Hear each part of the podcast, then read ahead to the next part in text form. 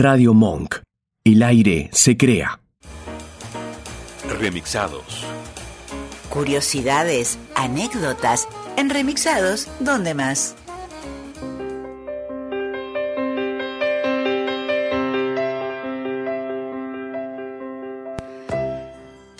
Las relaciones del matrimonio del escritor Horacio Quiroga y su segunda esposa, María Elena Bravo, habían ya pasado por una crisis y una separación.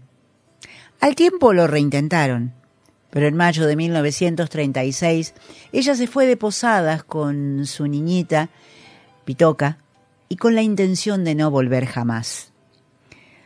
Al aislamiento sentimental él le sumó cierto malestar físico, y en septiembre de ese año viajó para hacerse ver en el Hospital de Clínicas de Buenos Aires.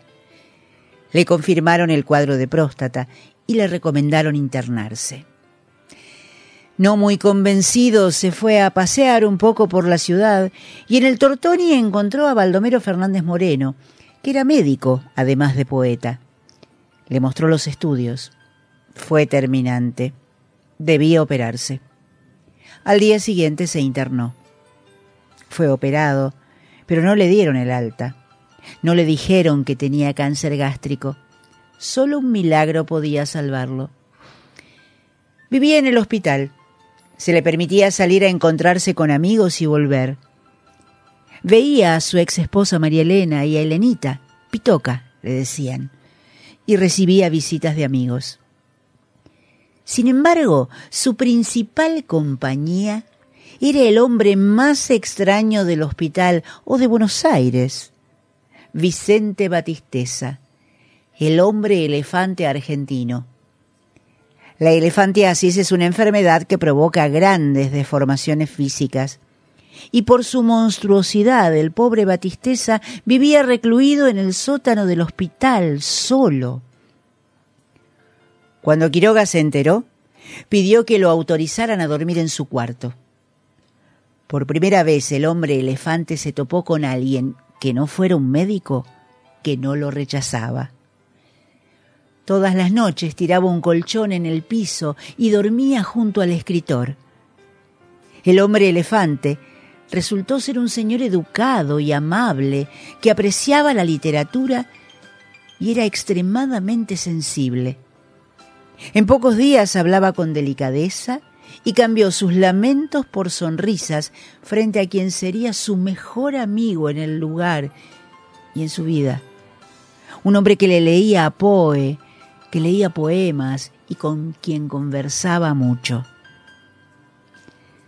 La mansadora del hospital comenzó a preocupar a Quiroga. El 17 de febrero de 1937, sin embargo, se mostró optimista y en vano quiso convencer nuevamente a María Elena de volver a Misiones. No, ella lo rechazó. Ya sabía el cuadro clínico de que tenía.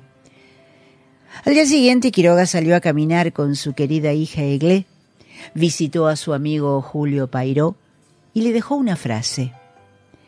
El mundo se ha vuelto un lugar poco confortable. De vuelta al hospital, según contestó contó Batisteza, tuvo una larga charla con un médico. Volvió a salir. Pasó por una farmacia. No se sabe cómo logró comprar cianuro. Y volvió a las once de la noche al hospital de clínicas. El hombre elefante ya estaba en su colchón esperándolo y dijo que lo vio entrar sonriendo. Quiroga, a los 58 años, murió en las primeras horas de esa mañana. Los hijos mayores, Egle y Darío, también se suicidarían en años siguientes al igual que sus padres. Y Pitoca, la menor, lo hizo en 1988, a los 59 años. Vidas atormentadas, si las hubo, y las conté desde una apretada síntesis del texto tomado de Romances Argentinos de Escritores Turbulentos, escrito por el doctor Daniel Balmaceda.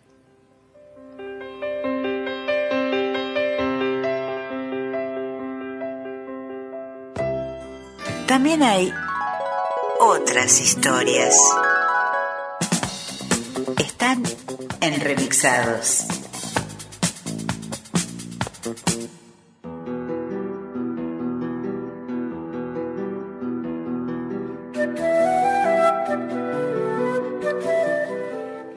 En el orden del miniaturismo animal, brilla por su pequeñez la llamada ballena de los sargazos. Su color tiene la claridad, la inquietante luminiscencia de la olivina, y su fumarola la transforma a ojos de un raro observador en un nenúfar gaseoso. La leyenda le ha fabricado un origen mítico y dice que en el primer día fue una muchacha alada casi un ángel, que huyendo de un arquero muy excitado, ocultó su gracia en el laberinto de lo vegetal oceánico.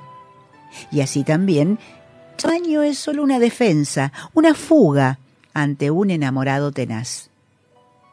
Añade también la leyenda que las sirenas, celosas de su hermosura, obligaron a los dioses a que la convirtieran en un vulgar mamífero mas aún así, los navegantes que le han dado casa celebran su poder amatorio y cantan la belleza única de sus pechos de niña.